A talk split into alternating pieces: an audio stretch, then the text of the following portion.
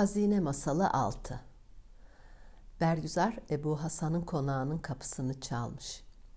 Kapıyı açan hizmetçiye Ebu Hasan'ı görmek istediğini söyleyince hizmetçi onu Hasan'ın yanına götürmüş. Hasan gelen konuğu görünce şaşırıp neden geldiğini merak edip sormuş. Cömertliğini ve nezaketinin çok konuşulduğunu, onu görmek için geldiğini söylemiş Bergüzar. Hasan oturması için ona yer göstermiş. Oturmak için çarşafını çıkaran Bergüzar'ın güzelliğine bir an Hasan'ın gözleri takılmış. O anda çok sevdiği bir tanesi Güldanesinin güzelliği aklına gelince bakışlarını yere çevirip gözlerinden yaş akmış. Hasan'ın üzüldüğünü görünce Bergüzar da ağlamaya başlamış. Onun üzüntüsünün ne olduğunu sormuş Hasan. Bergüzar, valinin yeğeni Ömer'le nişanlı olduğunu, birbirlerini çok sevdiklerini, yakında evleneceklerini, buraya kendi isteğiyle gelmediğini söylemiş. Hasan, gönlünün ve gözünün çok sevdiği Güldane'den başkasını görmediğini söyleyince Bergüzar rahatlamış. Babası Ebu Mansur'un zorla gönderdiğini, hazineyi görmeden gelirse onu öldüreceğini söylemiş. Hasan, Bergüzar'ın çok sevdiği nişanlısına olan sadakatini ve bağlılığını takdir edip, babasının öfkesinden onu korumak için hazineyi göstereceğini söylemiş. Gece karanlık bastığında, konaktaki herkesin uyuduğundan emin olduğunda Hasan Bergüzar'ın gözlerini bağlamış mağaraya gitmişler.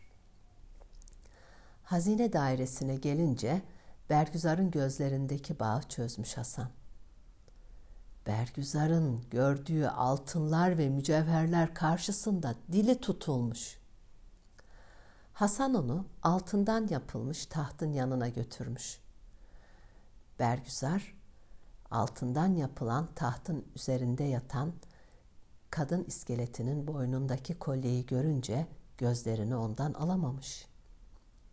Güvercin yumurtası büyüklüğünde inci ve yakuttan yapılmış kolyeyi Bergüzar'ın beğendiğini görünce Hasan kolyeyi iskeletin boynundan çıkarıp Bergüzar'ın boynuna takarak hazineyi gördüğünün delili olarak babasına göstermesini, beğendiği mücevherlerden alabileceğini söylemiş.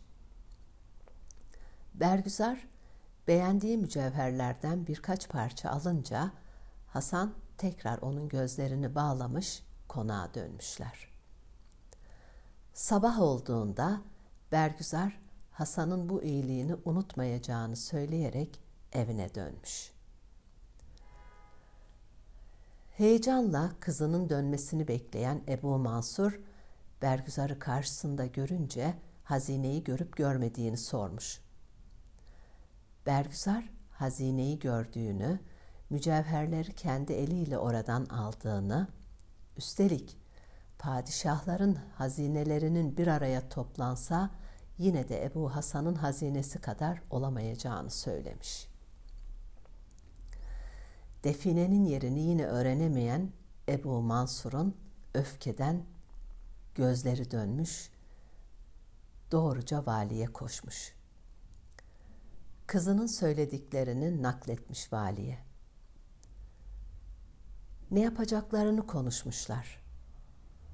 Mansur, Ebu Hasan'ı bir süre saklayacaklarını, onun öldüğü haberini yayacaklarını, bu haberin halifeye de ulaşacağını, halife Ebu Hasan'ın öldüğünden emin olunca onun tekrar valilik görevine devam edeceğini, bu arada Hasan'ı sıkıştırıp defineyi ele geçireceklerini söylemiş. Mansur kadar pis ahlaklı, kötü niyetli bir insan olan valid bu planı beğenmiş ve uygulaması için ona izin vermiş. Mansur iki adamıyla birlikte Hasan'ın konağına gitmiş. Hasan konuklarını iyi ağırlamak için çeşit çeşit yemekler hazırlatmış.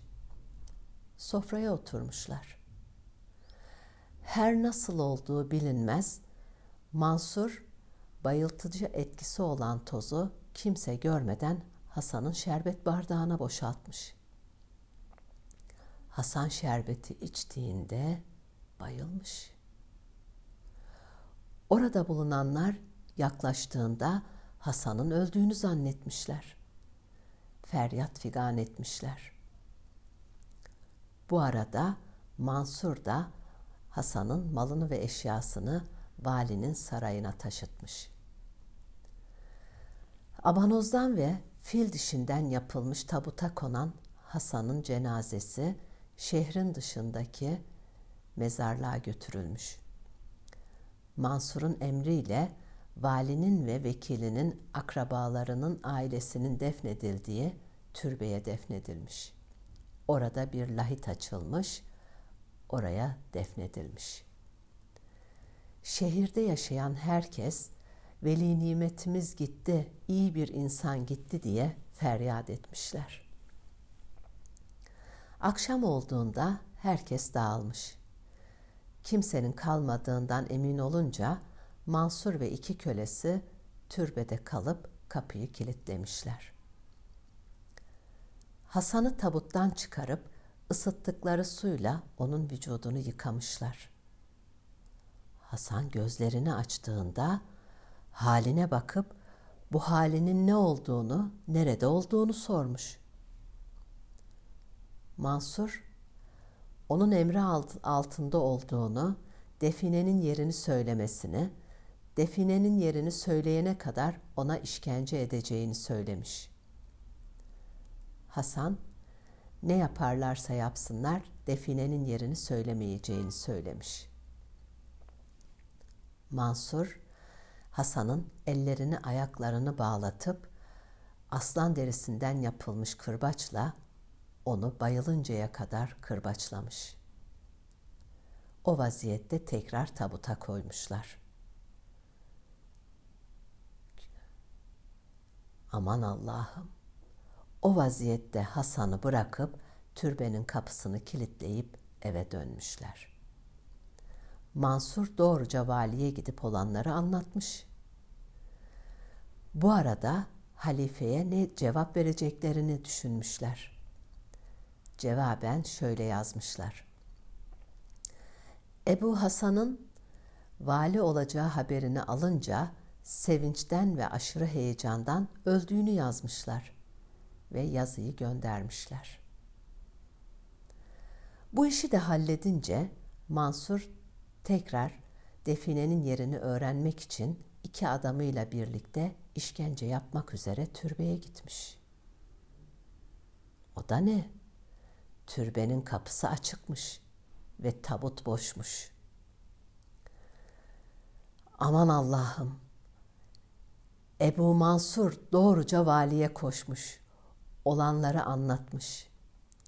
Vali ve Mansur Hasan'ın kaçtığını, her şeyi gidip halifeye anlata, anlatacağından korkarak askerleri toplayıp ikiye ayrılarak şehri, çevresini aramadıkları yer bırakmamışlar.''